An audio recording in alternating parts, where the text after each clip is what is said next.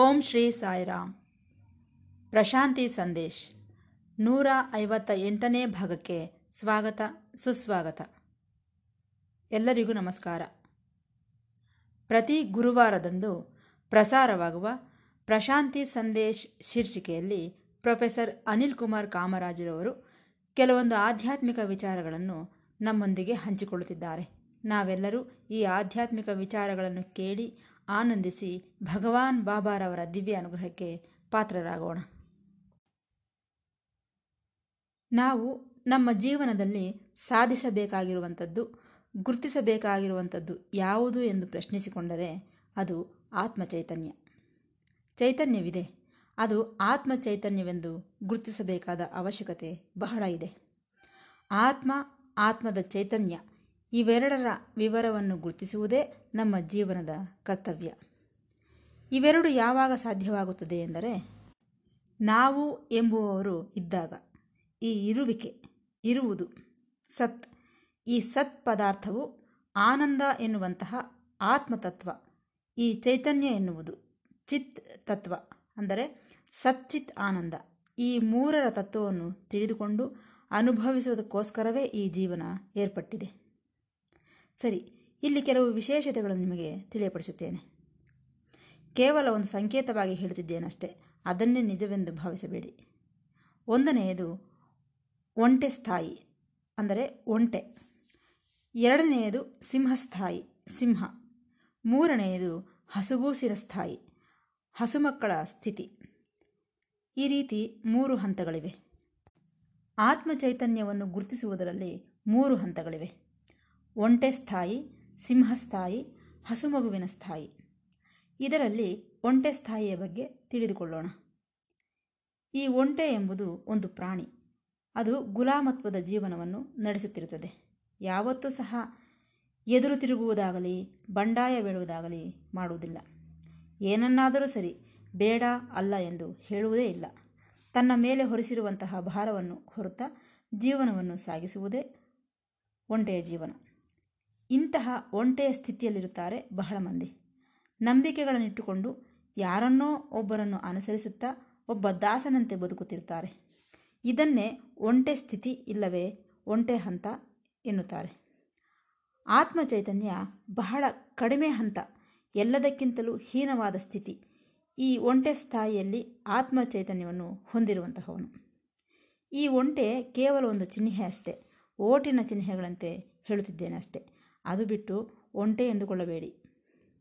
ಇನ್ನು ಈ ಒಂಟೆಯಂತೆ ಜೀವಿಸುತ್ತಿರುವವನು ಧರ್ಮದಲ್ಲಿರುವ ಧರ್ಮವನ್ನು ಅನುಸರಿಸುವುದಿಲ್ಲ. ಪುರೋಹಿತರು ಹೇಳಿದಂತೆ ಕೇಳುತ್ತಾರೆಯೇ ವಿನಃ, ಆ ಪುರೋಹಿತರು ಹೇಳುವಂತಹ ಮಂತ್ರಗಳ ಅರ್ಥವನ್ನು ಗ್ರಹಿಸುವುದಿಲ್ಲ. ಶಾಸ್ತ್ರಗಳನ್ನು ಓದುತ್ತಾರೆಯೇ ವಿನಃ, ಶಾಸ್ತ್ರಗಳಲ್ಲಿರುವಂತಹ ಸಾರವನ್ನು ಗ್ರಹಿಸುವುದಿಲ್ಲ. ಅವರಿಗೆ ದೃಢ ವಿಶ್ವಾಸವಿರುವುದಿಲ್ಲ ಧೈರ್ಯವಿರುವುದಿಲ್ಲ. ಇದೆಲ್ಲ ಒಂಟೆ ಸ್ಥಿತಿ. ಇನ್ನು ಎರಡನೇ ಹಂತ. ಸಿಂಹಸ್ಥಾಯಿ. ಈ ಸಿಂಹಗಳು ಹೇಗಿರುತ್ತವೆ? ಇವುಗಳಿಗೆ ಎದುರು ತಿರುಗುವಂತಹ ಸ್ವಭಾವವಿರುತ್ತದೆ. ಸ್ವಾತಂತ್ರ್ಯ ಬೇಕೆಂದು ಕೋರಿಕೊಳ್ಳುತ್ತವೆ. ಯಾವ ಬಂಧಕ್ಕಾಗಲಿ, ಸೆರೆಯಲ್ಲಿರುವುದಕ್ಕಾಗಲಿ ಸಿದ್ಧಪಡುವುದಿಲ್ಲ.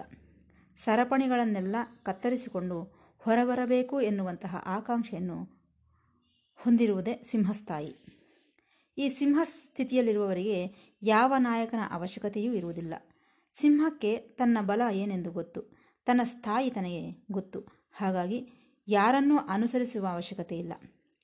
ಸಿಂಹಕ್ಕೆ ಯಾರೂ ಸಹ ನೀನು ಇದನ್ನು ಮಾಡು ಎಂದು ಹೇಳುವ ಅವಶ್ಯಕತೆಯೂ ಇಲ್ಲ. ತನಗೆ ತಾನೇ ನಾನು ಮಾಡುತ್ತೇನೆಂದು ನಿರ್ಣಯಿಸಿಕೊಳ್ಳುತ್ತವೆ.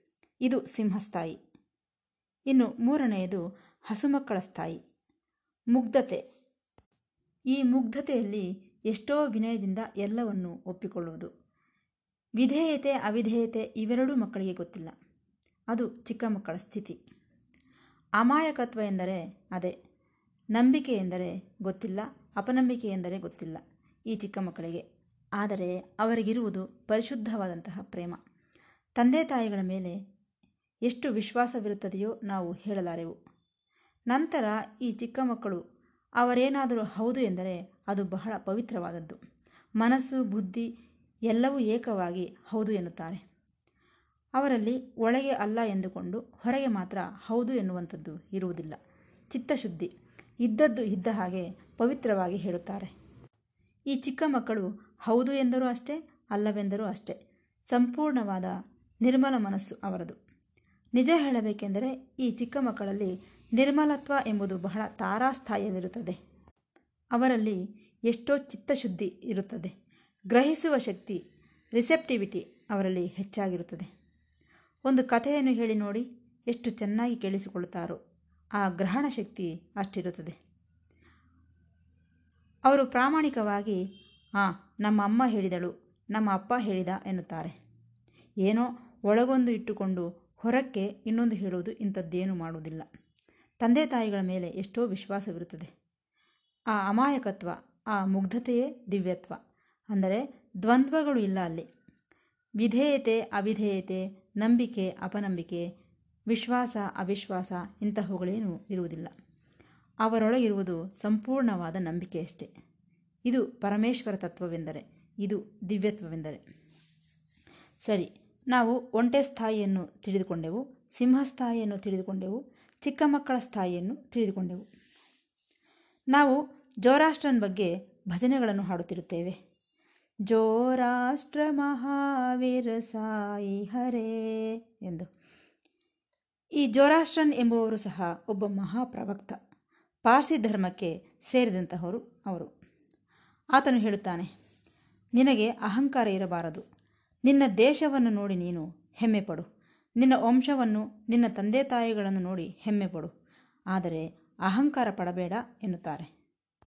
ಏಕೆಂದರೆ ಈ ಹೆಮ್ಮೆ ಎನ್ನುವುದು ನಿನ್ನ ಜಾತಿಗೆ, ನಿನ್ನ ನೀತಿಗೆ, ನಿನ್ನ ವ್ಯಕ್ತಿತ್ವಕ್ಕೆ ಸಂಬಂಧಿಸಿದ್ದು. ಅಹಂಕಾರವೆಂಬುದು ಸುಳ್ಳು. ಇಷ್ಟಕ್ಕೂ ಅದು ಇಲ್ಲವೇ ಇಲ್ಲ. ಇತರರಿಂದ ನೀನು ಗ್ರಹಿಸುವಂಥದ್ದು. ಇತರರು ನನ್ನ ಬಗ್ಗೆ ಏನೆಂದುಕೊಳ್ಳುತ್ತಿದ್ದಾರೆ? ನನ್ನ ಹೊಗಳುತ್ತಿದ್ದಾರಾ, ಬೈಯುತ್ತಿದ್ದಾರಾ ಎಂದು ಇತರರ ಭಾವನೆಗಳನ್ನು ಅನುಸರಿಸಿ ನೀನು ಏರ್ಪಡಿಸಿಕೊಂಡಿದ್ದು ಈ ಅಹಂಕಾರ. ಅದೇನು ಗಟ್ಟಿ ನಿರ್ಮಾಣವಲ್ಲ, ಯಾವಾಗ ಬೇಕಾದರೂ ಬಿದ್ದು ಹೋಗಬಹುದು. ಇದು ಜೊರಾಸ್ಟ್ರನ್ ಮಾತುಗಳು. ಈ ಮಾತುಗಳು ನನಗೆ ಬಹಳ ಇಷ್ಟವಾಯಿತು. ಹಾಗಾಗಿ ನಿಮ್ಮೊಂದಿಗೆ ಹಂಚಿಕೊಳ್ಳಬೇಕೆನಿಸಿತು. ಆದರೆ ಒಂದು ವಿಚಾರ. ನಾವು ಚೈತನ್ಯ ಸ್ಥಾಯಿಯನ್ನು ಏತಕ್ಕಾಗಿ ಗುರುತಿಸಲಾರದೆ ಹೋಗುತ್ತಿದ್ದೇವೆ? ನಾವಿನ್ನೂ ಒಂಟೆ ಸ್ಥಿತಿಯಲ್ಲೇ ಇದ್ದೇವಲ್ಲ? ಕೊನೆಯ ಸ್ಥಿತಿಗೆ ಯಾವಾಗ ಬರುವುದು? ನಾವಿನ್ನೂ ಪಶು ಸ್ಥಿತಿಯಲ್ಲೇ ಇದ್ದೇವೆ ವಿನಃ ಹಸುಮಕ್ಕಳ ಸ್ಥಿತಿಗೆ ಬರಲಿಲ್ಲ. ಏಕೆಂದರೆ ನಮಗೆ ಕೀರ್ತಿ ಪ್ರತಿಷ್ಠೆಗಳು ಬೇಕು, ಪದವಿಗಳು ಬೇಕು, ಅದಕ್ಕಾಗಿ ಒದ್ದಾಡುತ್ತಿದ್ದೇವೆ. ಹಾಗಾಗಿ ಆತ್ಮಚೈತನ್ಯವಾಗಲಿ ಆತ್ಮಶಕ್ತಿಯಾಗಲಿ ನಮಗೆ ಗೊತ್ತಾಗುತ್ತಿಲ್ಲ. ಏನಿದೆ ಇವುಗಳಲ್ಲಿ? ವಾಲ್ಟೇರ್ ಎಂಬ ಒಬ್ಬ ಮಹಾನುಭಾವನು ಫ್ರಾನ್ಸ್ ದೇಶದಲ್ಲಿದ್ದಾನೆ. ಫ್ರಾನ್ಸ್ ದೇಶದಲ್ಲಿ ಆ ದಿನಗಳಲ್ಲಿ ಒಂದು ನಂಬಿಕೆ ಇರುತ್ತಿತ್ತು. ಯಾರಾದರೂ ಒಬ್ಬ ಮಹಾನುಭಾವನು ಇದ್ದರೆ ಆತನಿಂದ ಒಂದು ಚಿಕ್ಕ ಬಟ್ಟೆ ತುಂಡನ್ನು ತೆಗೆದುಕೊಂಡರೂ, ನೀನೇನೋ ಪ್ರಜ್ಞಾವಂತನಾಗಿ ಬಿಡ್ತೀಯೆಂದೋ ನೀನೇನೋ ಉತ್ತಮನಾಗಿ ಬಿಡುತ್ತೀಯೆಂದೋ ಅವರಿಗೆ ನಂಬಿಕೆ ಇರುತ್ತಿತ್ತು. ಹಾಗಾಗಿ ಈ ಫ್ರಾನ್ಸ್ ದೇಶದವರು ಒಬ್ಬ ಮಹಾನುಭಾವನ ಹತ್ತಿರಕ್ಕೆ ಹೋಗಿ ಒಂದು ಚಿಕ್ಕ ಬಟ್ಟೆ ತುಂಡನ್ನು ತೆಗೆದುಕೊಂಡು ಬರುತ್ತಿದ್ದರು. ಏಕೆಂದರೆ ಅದರಿಂದ ಅವರ ಶಕ್ತಿಗಳು ಅವರಿಗೆ ತಿಳಿಯುತ್ತದೆ ಎಂದು ಅಂದುಕೊಳ್ಳುತ್ತಿದ್ದರು. ಆ ಸ್ಥಿತಿಯಲ್ಲಿ ಈ ವಾಲ್ಟೇರ್ ಎಂಬ ಮಹಾನುಭಾವನು ಯಾವಾಗ ಆ ದೇಶದಲ್ಲಿ ಜನ್ಮಿಸಿದನೋ ಎಲ್ಲರೂ ಆತನ ಹತ್ತಿರಕ್ಕೆ ಹೋಗುವುದು, ಬಟ್ಟೆ ತುಂಡುಗಳನ್ನು ತೆಗೆದುಕೊಂಡು ಬರುವುದು ನಡೀತಿತ್ತು ಇದು ಎಲ್ಲಿಯವರೆಗೆ ಹೋಯಿತೆಂದರೆ ಆತನ ಮೈಮೇಲೆ ಬಿದ್ದು ಆತನ ಬಟ್ಟೆಗಳನ್ನು ಸಹ ಹರಿದು ಬಿಸಾಡಿ ಆ ಬಟ್ಟೆ ತುಂಡುಗಳನ್ನು ತೆಗೆದುಕೊಳ್ಳುವ ಹಂತಕ್ಕೆ ಬಂದುಬಿಟ್ಟಿತು. ಒಂದೊಂದು ಸಾರಿ ಶರೀರಕ್ಕೆ ಗಾಯಗಳು ಸಹ ಆಗುತ್ತಿದ್ದವು. ಇದರಿಂದಾಗಿ ವಾಲ್ಟೇರ್ ಪೊಲೀಸರಿಂದ ಆತ್ಮರಕ್ಷಣೆಯನ್ನು ತೆಗೆದುಕೊಳ್ಳಬೇಕಾಗಿ ಬಂದಿತು. ನೋಡಿ, ನಂತರದ ಕಾಲದಲ್ಲಿ ಈ ವಾಲ್ಟೇರ್ ಬರೆದುಕೊಂಡನು. ಅಯ್ಯೋ, ನನಗೆ ಈ ಕೀರ್ತಿ ಪ್ರತಿಷ್ಠೆಗಳು ಬೇಡಪ್ಪ. ಈ ಹೆಸರು ಪ್ರತಿಷ್ಠೆಗಳೆಲ್ಲ ಶಾಪಗಳು. ನನಗೆ ಸಾಮಾನ್ಯನಂತೆ ಇರಬೇಕೆನ್ನಿಸುತ್ತಿದೆ. ಯಾರಿಗೂ ತಿಳಿಯದಂತೆ ಬದುಕಬೇಕೆಂದುಕೊಂಡಿದ್ದೇನೆ. ಯಾರೂ ನನ್ನನ್ನು ಗುರುತಿಸದೇ ಇರಬೇಕು. ಆ ರೀತಿ ಬದುಕಬೇಕು. ಈ ಹೆಸರು ಪ್ರತಿಷ್ಠೆ ನನಗೆ ತಲೆನೋವಿನಂತೆ ಪರಿಣಮಿಸಿದೆ. ಹೊರಗೆ ಹೋಗಲಾರೆ, ನೆಮ್ಮದಿಯಿಂದ ಓಡಾಡಲಾರೆ, ಹೊರಗೆ ಬಂದು ಆಕಾಶವನ್ನು ನೋಡಲಾರೆ, ಸೂರ್ಯೋದಯ, ಸೂರ್ಯಾಸ್ತಮಾನವನ್ನು ನೋಡಲಾರೆ, ನಕ್ಷತ್ರಗಳನ್ನು ನೋಡಲಾರೆ. ಈ ಜನಗಳೆಲ್ಲರೂ ನನ್ನ ಹಿಂದೆ ಬೀಳುತ್ತಿದ್ದಾರೆ. ಹಾಗಾಗಿ ನನಗೆ ಈ ಕೀರ್ತಿ ಪ್ರತಿಷ್ಠೆಗಳು ಬೇಡ ಎಂದನು. ನಂತರದ ಕಾಲದಲ್ಲಿ ಏನಾಯಿತು? ಈ ವಾಲ್ಟೇರ್ ಇರುವಾಗಲೇ ಮತ್ತೊಬ್ಬ ವ್ಯಕ್ತಿ ಬಂದನು. ಆತನ ಹೆಸರು ರೂಸೋ. ಆತನು ಬಹಳ ಪ್ರಸಿದ್ಧನಾದನು.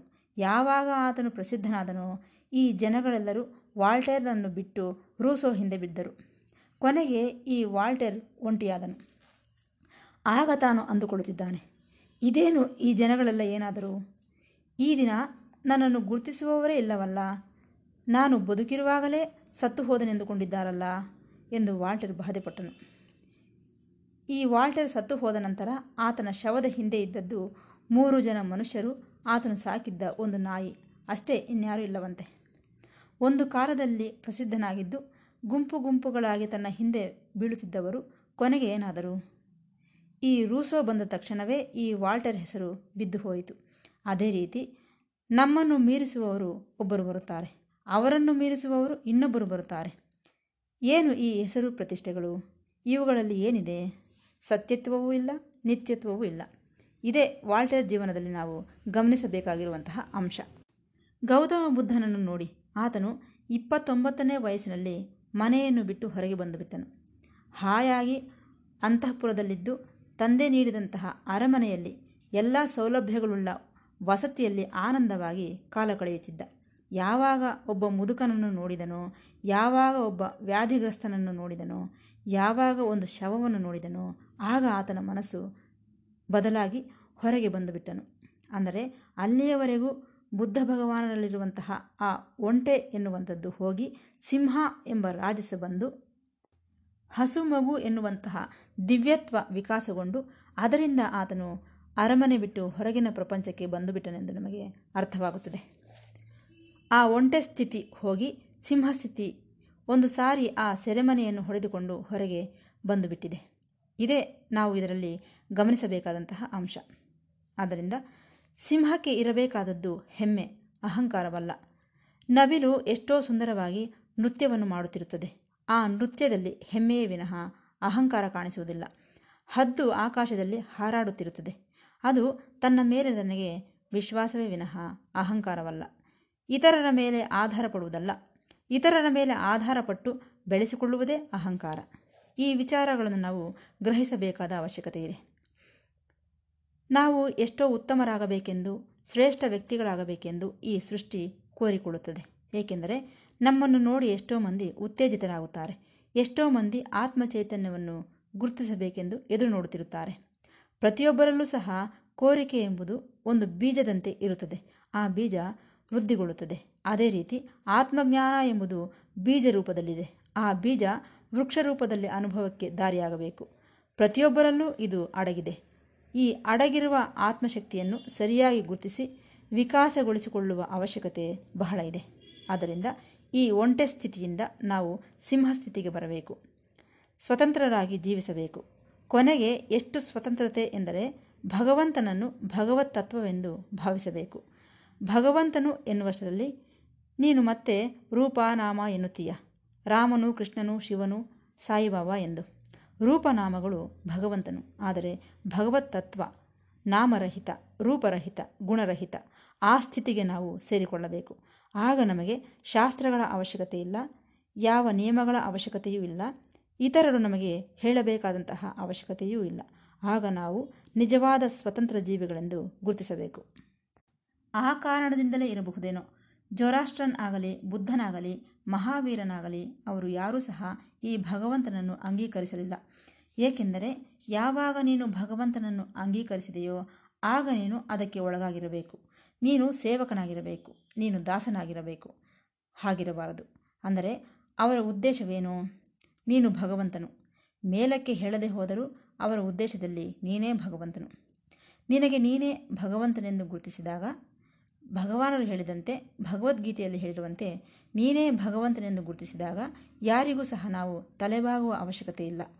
ನಾವು ಏನನ್ನೂ ಆರಾಧಿಸುವ ಅವಶ್ಯಕತೆ ಇಲ್ಲ. ನಮ್ಮ ಆತ್ಮವನ್ನು ಗುರುತಿಸಿದರೆ ಸಾಕು. ಹಾಗಲ್ಲದೆ ಒಂಟೆ ಬದುಕು ಬದುಕುತ್ತಾ ಅಸಹ್ಯವಾಗಿ ಯಾವ ಗೌರವವೂ ಇಲ್ಲದೆ ಒಬ್ಬ ಗುಲಾಮನಂತೆ ಜೀವಿಸುವುದು ಏತಕ್ಕೆ ಹೇಳಿ? ಸಿಂಹಸ್ಥಾಯಿಯಲ್ಲಿರಬೇಕು. ಸ್ವತಂತ್ರ ಜೀವನವನ್ನು ನಡೆಸಬೇಕು. ಒಂದು ನೂತನವಾದ ಮೌಲ್ಯಗಳನ್ನು ಸೃಷ್ಟಿಸಿಕೊಳ್ಳಬೇಕು. ಅವುಗಳ ಪ್ರಕಾರವೇ ಬದುಕಬೇಕು. ನಮ್ಮೊಳಗಿರುವ ನೂತನತ್ವ ಅದು ಬಂದಾಗ ನಮ್ಮೊಳಗೆ ವಿವೇಕ, ವಿಜ್ಞಾನ ಅಭಿವೃದ್ಧಿಗೊಳ್ಳುತ್ತದೆ. ನೂತನವಾದ ಮೌಲ್ಯಗಳು ನಮ್ಮೊಳಗೆ ಬೆಳೆಯುತ್ತವೆ. ಆ ನೂತನವಾದ ಮೌಲ್ಯಗಳು ಯಾವಾಗ ನಮ್ಮೊಳಗೆ ಬಂದವೋ ಆಗ ನಮಗೆ ಈ ಜಾತಿ, ಧರ್ಮ ಇಂತಹ ಭೇದ ಭಾವಗಳು ಇರುವುದಿಲ್ಲ.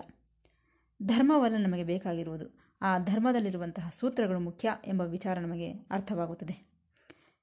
ನಿಜ ಹೇಳಬೇಕೆಂದರೆ ಈ ಧರ್ಮ ಎಂಬುದು ವೈಯಕ್ತಿಕವಾದದ್ದು ಇಂಡಿವಿಜುವಲ್ ಆದರೆ ಧರ್ಮಗಳ ಧರ್ಮ ಸೃಷ್ಟಿಗೆ ಸಂಬಂಧಿಸಿದ್ದು ಎಂದು ನಾವು ಗುರುತಿಸಬೇಕು. ಆ ಸ್ಥಿತಿಗೆ ಬಂದಾಗ ಭಗವಾನರು ಹೇಳುತ್ತಾರೆ, ವಿಶ್ವವೆಲ್ಲ ಮಂದಿರವಾದರೆ ಇದಕ್ಕೆ ಬಾಗಿಲು ಯಾವುದು ಎಂದು.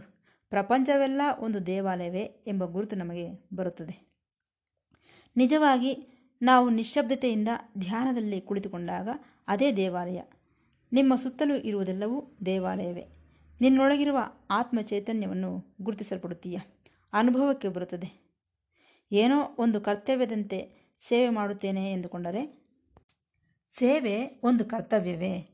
ಛೇಚೆ ನೀನು ಮಾಡಬೇಕಾಗಿರುವುದು ಕರ್ತವ್ಯವಲ್ಲ. ಲವ್, ಪ್ರೇಮವಿರಬೇಕು. ಕರ್ತವ್ಯ ಎನ್ನುವುದಕ್ಕೆ ಅಸಹ್ಯವಾಗಿರುತ್ತದೆ. ನಮ್ಮ ತಾಯಿಗೆ ನಾನು ಸೇವೆ ಮಾಡುತ್ತಿದ್ದೇನೆ. ಅದು ನನ್ನ ಕರ್ತವ್ಯ. ಚೀಚಿ ತಾಯಿಗೆ ಸೇವೆ ಮಾಡುವುದು ಕರ್ತವ್ಯವೇ? ತಂದೆಗೆ ಸೇವೆ ಮಾಡುವುದು ಕರ್ತವ್ಯವೇ? ಇಲ್ಲ ಇಲ್ಲ. ಲವ್ ಪ್ರೇಮವಿರಬೇಕು. ಆದ್ದರಿಂದ ಹಸು ಮಕ್ಕಳು ಆ ಪರಾಕಾಷ್ಠತೆ ಎಂದೆನಲ್ಲ? ಪರಮಸ್ಥಾಯಿ. ಆದ್ದರಿಂದಲೇ ಮಕ್ಕಳನ್ನು ದೇವರೆಂದು ಭಾವಿಸುತ್ತಾರೆ. ಅವರು ನಮ್ಮ ಆತ್ಮ ಚೈತನ್ಯವನ್ನು ಉನ್ನತ ಸ್ಥಾಯಿಯನ್ನು ನಮಗೆ ತಿಳಿಸಿಕೊಡುತ್ತಾರೆ. ಆ ಮುಗ್ಧತೆ ಏನನ್ನು ನೋಡಿದರೂ ಆಶ್ಚರ್ಯಪಡುತ್ತಿರುತ್ತಾರೆ ಮಕ್ಕಳು. ಪ್ರತಿಯೊಂದನ್ನು ಸಹ ಹಾ ಎಂದು ಕಣ್ಣರಳಿಸಿ ನೋಡುತ್ತಿರುತ್ತಾರೆ. ಈ ಸೃಷ್ಟಿಯನ್ನು ಆಶ್ಚರ್ಯದಿಂದ ನೋಡುತ್ತಾ ಅದ್ಭುತವೆಂದು ಭಾವಿಸುತ್ತಾ ಇರುವುದೇ ದಿವ್ಯತ್ವ, ದೈವತ್ವ ಎಂದು ನಿಮಗೆ ತಿಳಿಯಪಡಿಸುತ್ತಿದ್ದೇನೆ. ಈ ಹಸು ಮಕ್ಕಳಿಂದಲೇ ಪ್ರಾರಂಭವಾಗುತ್ತದೆ ಈ ದೈವಲೀಲೆ. ಅಂತಹ ಚಿಕ್ಕ ಮಕ್ಕಳ ಸ್ಥಾಯಿ ನಮಗೆ ಬರಬೇಕು. ಆದ್ದರಿಂದ ಮೊಟ್ಟ ಮೊದಲು ಒಂಟೆ ಸ್ಥಾಯಿಯನ್ನು ದಾಟು, ನಂತರ ಸಿಂಹಸ್ಥಾಯಿಯನ್ನು ದಾಟು, ಕೊನೆಗೆ ಚಿಕ್ಕ ಮಕ್ಕಳ ಸ್ಥಾಯಿಗೆ ಬಾ, ಅಮಾಯಕತ್ವಕ್ಕೆ ಬಾ, ಇದೇ ಉತ್ತಮ ವಿಚಾರ ಎಂದು ನಿಮಗೆ ತಿಳಿಯಪಡಿಸುತ್ತಿದ್ದೇನೆ. ವಿಶೇಷವಾದ ವಿಶ್ವಾಸವನ್ನು ಹೊಂದಿರುವಂತಹ ಮಕ್ಕಳು ಎಂದು ಹೇಳಿದೆ. ಆ ಸ್ಥಾನಕ್ಕೆ ಬರುವುದಕ್ಕೆ ನಮ್ಮೊಳಗೆ ಕ್ರಮೇಣವಾಗಿ ಬದಲಾವಣೆ ಬರಬೇಕು ಎಂದು ತಮ್ಮಲ್ಲಿ ವಿನಂತಿಸುತ್ತಿದ್ದೇನೆ. ನಾವು ಜನ್ಮಿಸಿದ್ದೇವೆ, ಅಜ್ಞಾನದಲ್ಲಿದ್ದೇವೆ. ಹುಟ್ಟಿದ ಮಗುವಿಗೆ ಏನು ಗೊತ್ತಾಗುತ್ತದೆ? ಎಲ್ಲ ಅಜ್ಞಾನವೇ. ಅಜ್ಞಾನದ ಹಂತ, ಅದೇ ಒಂಟೆ ಸ್ಥಾಯಿ. ಅಜ್ಞಾನದ ಸ್ಥಿತಿಯಿಂದ ಹೊರಗೆ ಬಂದು ಬಿಡು ಅದೇ ಸಿಂಹಸ್ಥಾಯಿ. ಸ್ವತಂತ್ರ ಜೀವಿಯಾಗು. ನಂತರ ಚಿಕ್ಕ ಮಗುವಿನ ಸ್ಥಾಯಿ. ಒಂದು ಐದು ಆರು ವರ್ಷದ ಮಗುವಿನ ಸ್ಥಾಯಿಗೆ ಬಾ. ಅದೇ ದಿವ್ಯತ್ವದ ಸ್ಥಾಯಿ ಎಂದು ನಿಮಗೆ ತಿಳಿಯಪಡಿಸುತ್ತಾ, ಈ ಮೂರು ಸ್ಥಿತಿಗಳು ಅಜ್ಞಾನದಿಂದ ಅಮಾಯಕತ್ವದ ಕಡೆಗೆ ಪ್ರಯಾಣಿಸುವುದಕ್ಕೆ ಇರುವಂತಹ ಸಾಧನೆಯ ಮಾರ್ಗಗಳು ಎಂದು ಹೇಳುತ್ತಾ ಈ ಭಾಗವನ್ನು ಮುಕ್ತಾಯಗೊಳಿಸುತ್ತಿದ್ದೇನೆ. ಮತ್ತೆ ಭೇಟಿಯಾಗೋಣ. ಸಾಯಿರಾಮ್.